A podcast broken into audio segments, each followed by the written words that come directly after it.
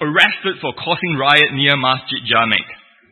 Later charged for preaching the gospel to the Chief Justice during court session.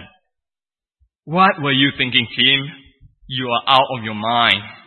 I know it must be the baby, right? Wait till you get two. Frankly, it is not that difficult to consider Paul mad. This morning we will look at another episode involving Paul. We will examine again if Paul is really mad. The episode involves a rough voyage. A very, very long voyage. It took Paul 66 verses to get from Caesarea to Rome. This is very long by Acts standard.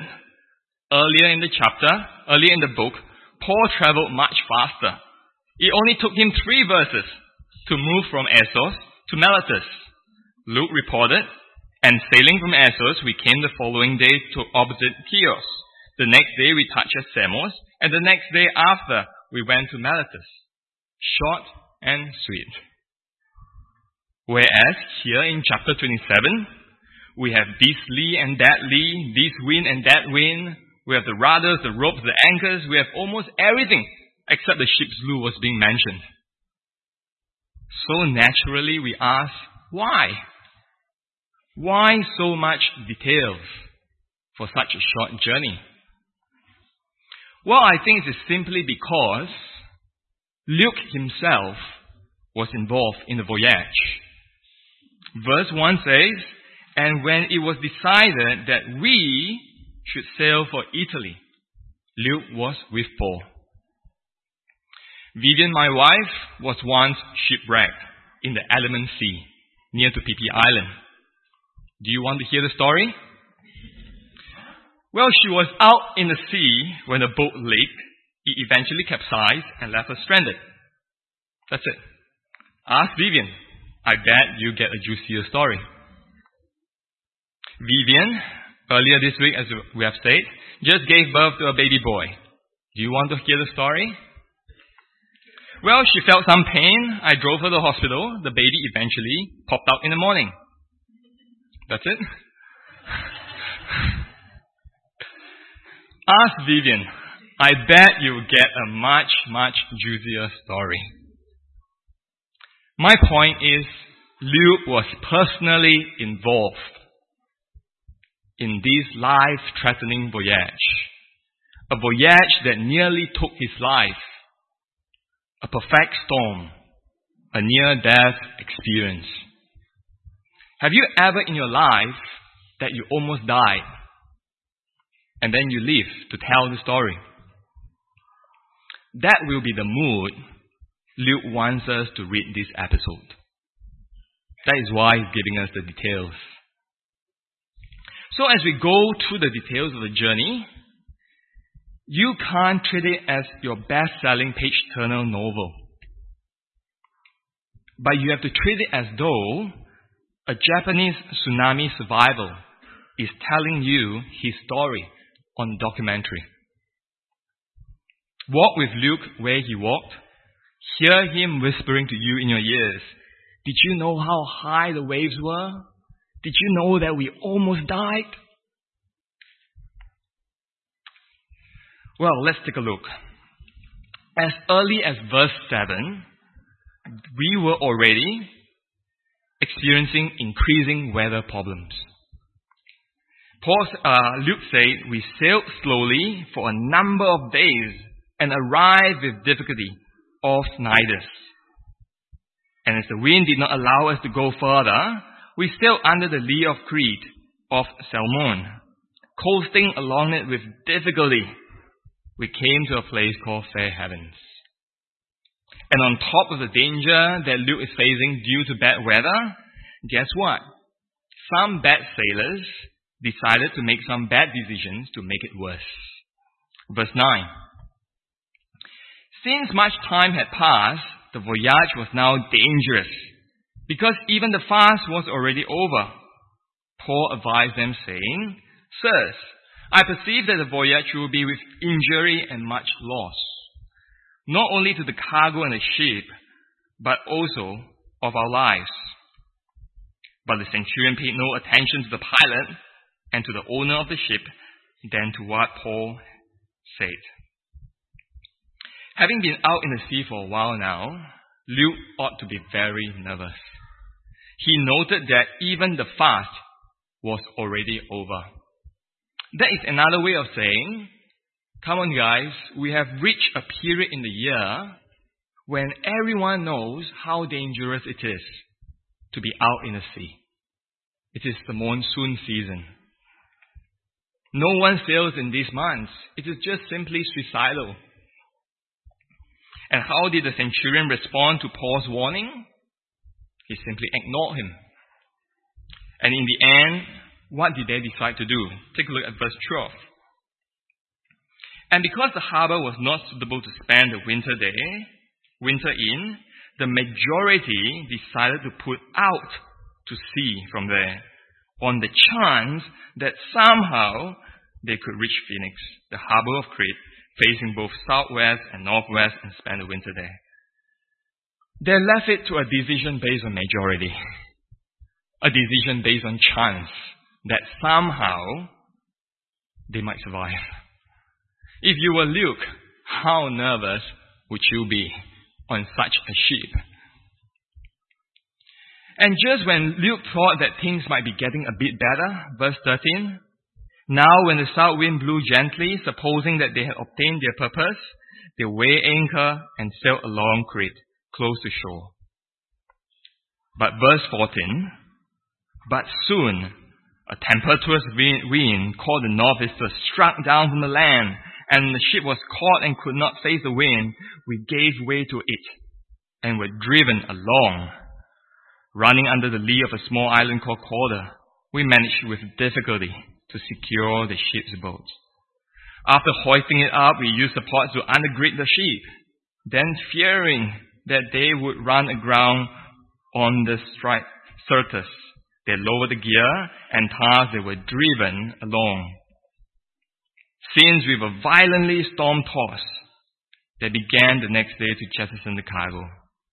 And in verse 20, Luke makes sure that we understand that things really has hit rock bottom. Verse 20, when neither sun nor stars appeared for many days, many days, and no small tempest lay on us. All hope of our being saved was at last abandoned. Well, I'm no sailor, but I do have accumulative credentials that should qualify me to assure you that what Luke is describing here is of extreme danger. I learned to drive a boat before I learned to drive a car. My father-in-law was a sailor. My wife is a shipwreck survivor. And if that's still not enough for you, my favorite childhood cartoon was Popeye. But seriously, seriously, Luke say in verse 20, all hope of being saved was at last abandoned.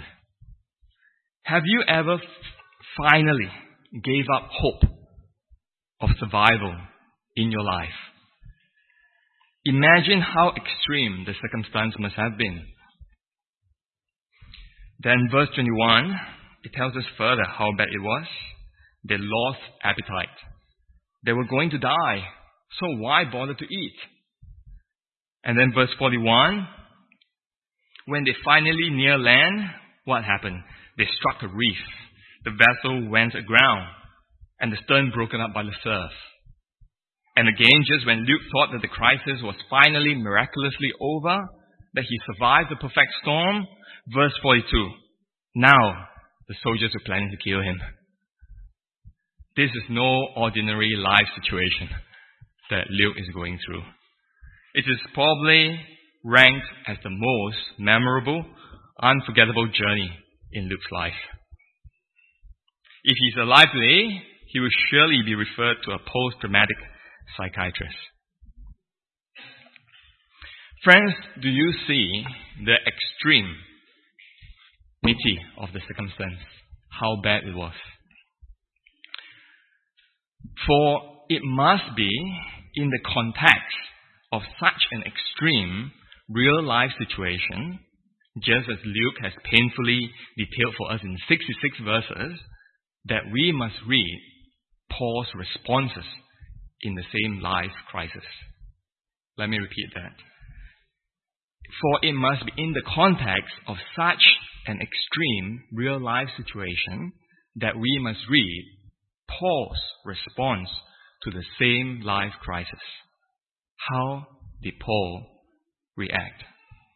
Verse 10 Paul said, Sirs, I perceive that the voyage will be with injury and much loss, not only of the cargo and the ship, but of our lives. Paul is an experienced traveler himself.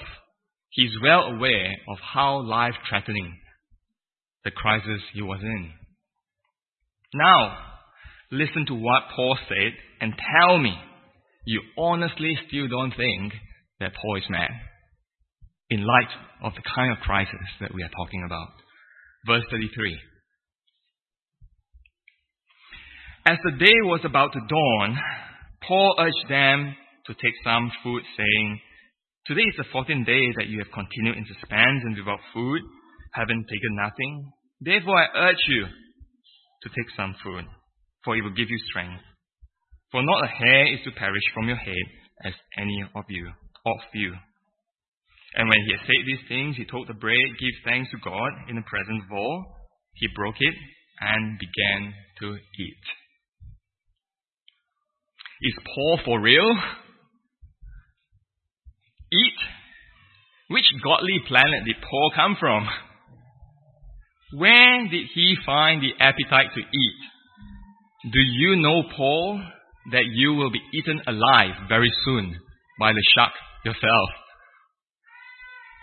Did I just ask if Paul is mad? If you have been rescued from a mob that seized you and dragged you and still wanted to kill you, will you ask for the permission to evangelize to them again immediately? I wouldn't, but Paul did. If you were being summoned before the Sultan, will you try to evangelize him in front of all his lieutenants and at the same time scheming at the back of your head eventually you want to evangelize the DYMM as well? I wouldn't. Paul did. If you were in the middle of a life-threatening crisis like a shipwreck, where your own life is in danger, what would be first on your mind? For me, it would be me. Then my family. Then back to me again. By my standard, Paul is mad. Mad in a godly sense, of course, but nevertheless mad. He was madly focused on gospel work, gospel living regardless of what the situation he was in. In the middle of a life-threatening voyage, in the face of death, when his aspirations for preaching in Rome vanished, he remained firmly unshaken. Paul just seek to encourage, encourage the hopeless, reminding them of the certainty of God's promise. He took bread, giving thanks to God in the presence of all. He broke it and began to eat. He just continued living his everyday Christian life, bearing witness to the gospel. Those of us who have been following Paul throughout the series, this is no surprise, isn't it?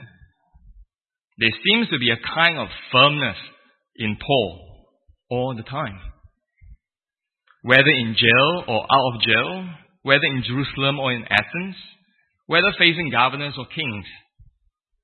He was not tossed through and fro by different life situations that come his way.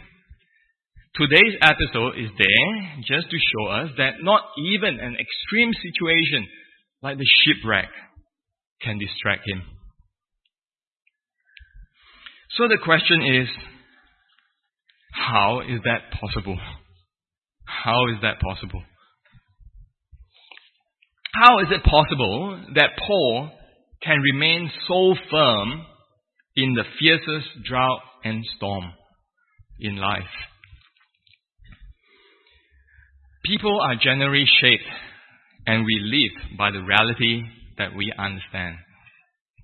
Samantha, my first daughter, two and a half now, recently learned of the reality that unlike fish, human beings don't have gills and therefore can't breathe underwater.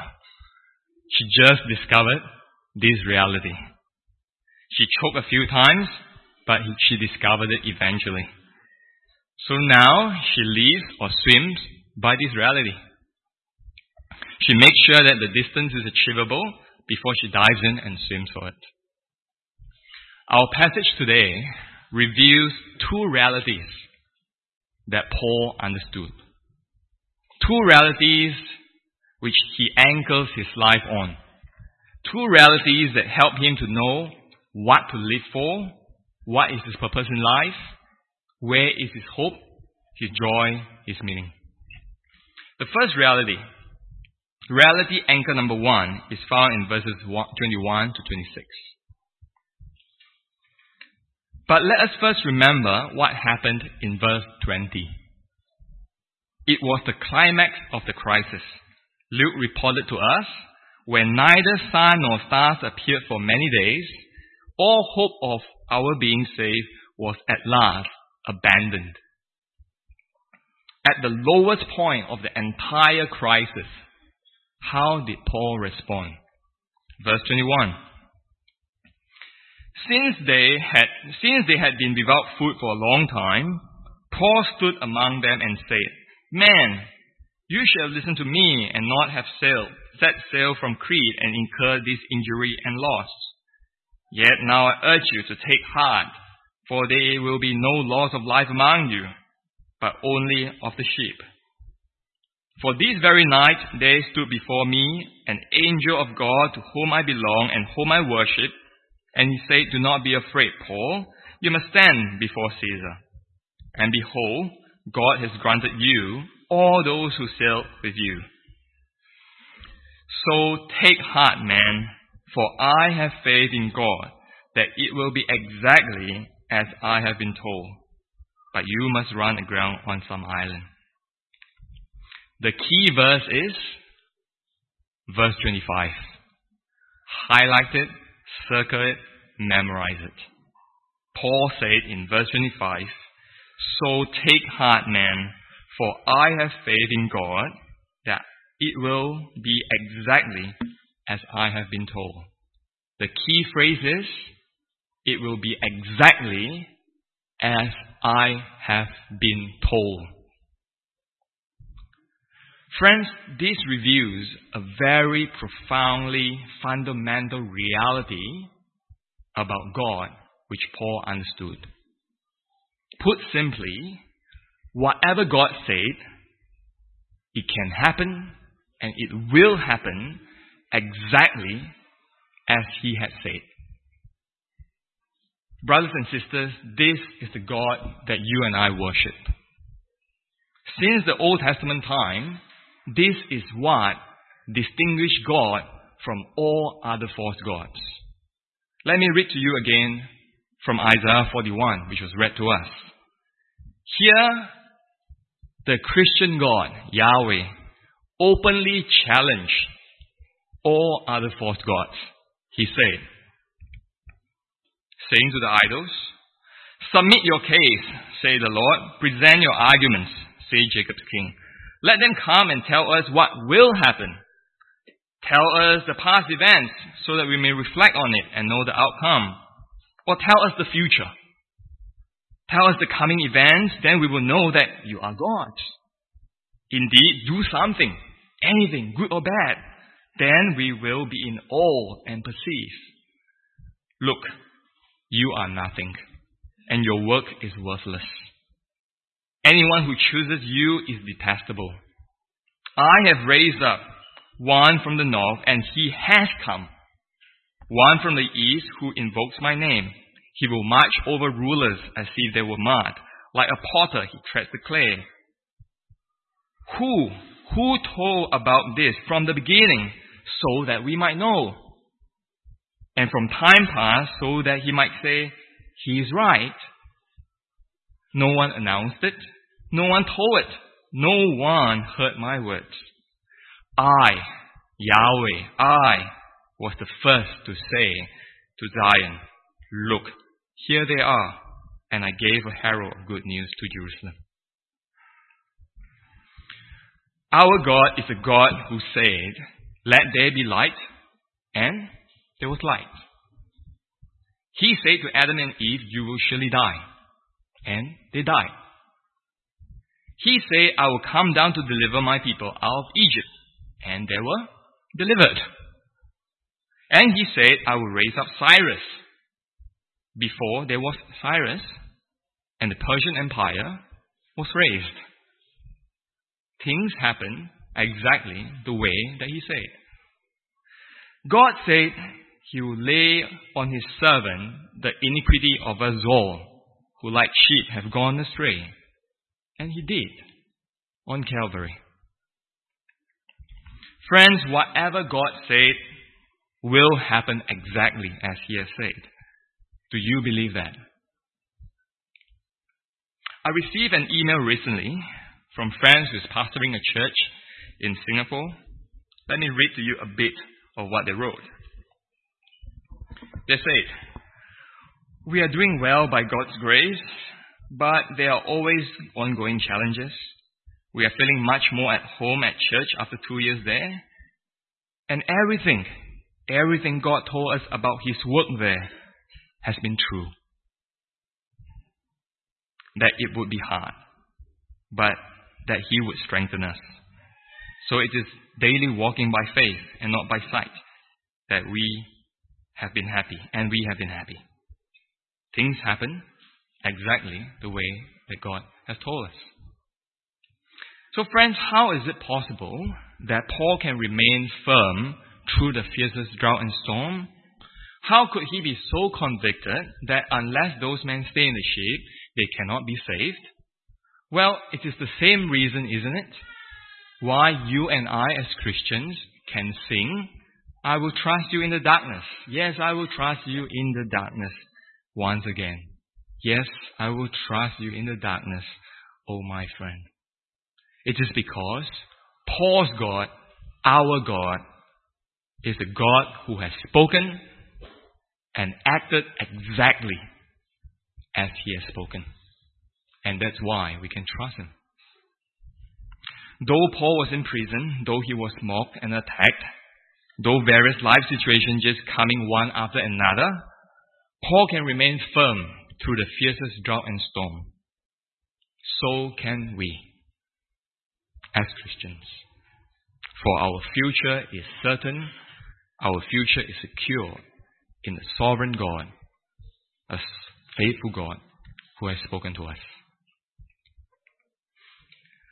Let's now take a look at reality anchor number two in chapter 28. Verse 1. Let me read. After we were brought safely through, we then learned that the island was called Malta. The native people showed us unusual kindness, for they kindled a fire and welcomed us all, because it had begun to rain and was cold. When Paul had gathered a bundle of sticks and put them on the fire, a viper came out because of the heat and fastened to his hand. When the native people saw the creature hanging on his hand, they said to one another, No doubt this man is a murderer. Though he, was, though he has escaped the sea, justice has not allowed him to live. He, however, shook off this creature into the fire and suffered no harm. They were waiting for him to swell up or suddenly fall down dead. But when they had waited for a long time and saw no misfortune came to him, they changed their minds and said that he was God. Think about it. If you were on Malta Island that night or that day, what do you see? Or in other words, how do you interpret what you see on Malta Island? It may seem to be a strange and unfit story on the first read, but I think Luke reports it to us here to help us grasp a fundamental reality about Paul's work and about our world.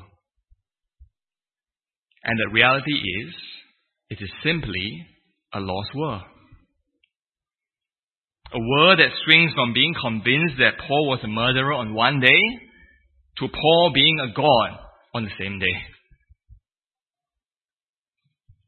A world that do not know God and relies only on superstition and guesses.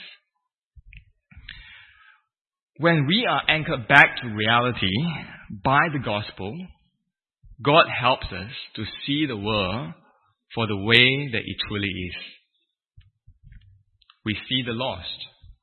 We see a world claiming to be wise, but they became fools and exchanged the glory of the immortal God for images resembling man. They serve creature rather than creator.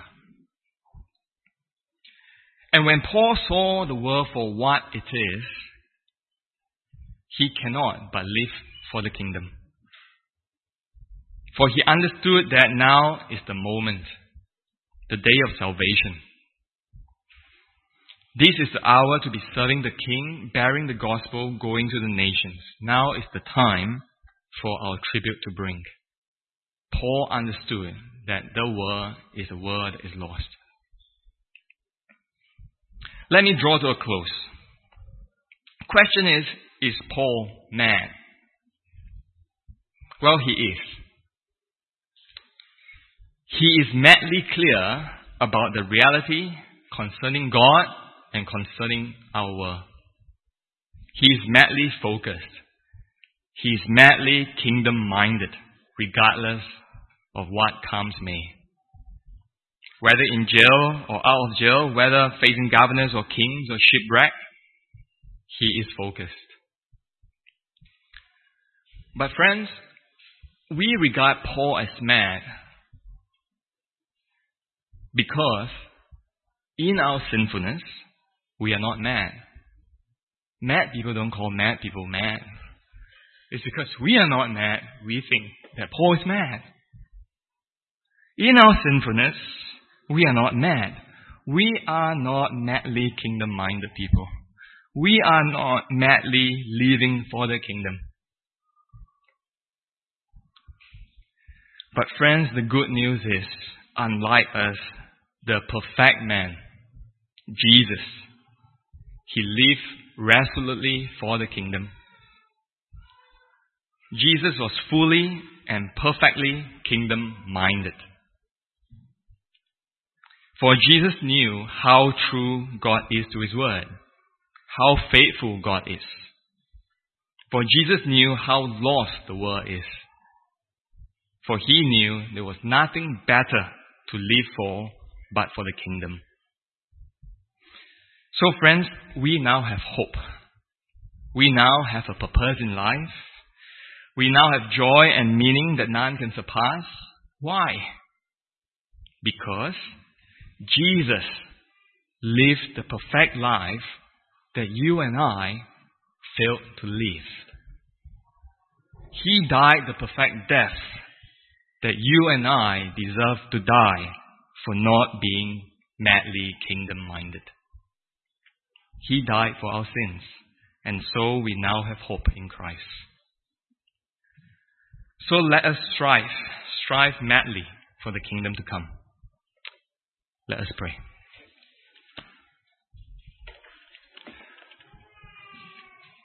Father God, we thank you for Jesus. We thank you that he was fully and perfectly kingdom minded. He was the perfect man that all man and all humanity failed to be. And thank you that by his perfect life and his death, we can be counted among those who are righteous. Not because of what we do, but because of what He has done. So we pray, Father God, that by the help of your Holy Spirit in our life, you may open our eyes and our minds to see the reality of who you are, that the future before us, our destiny, will happen exactly the way that you have said. Jesus will return every knee will bow and every tongue will confess that Jesus is Lord. Help us to see the reality of our lost world, a world without you, a world ignoring you. And help us, Lord, by your Spirit, to strive for the kingdom to come, to preach the good news. In Jesus' name we pray. Amen.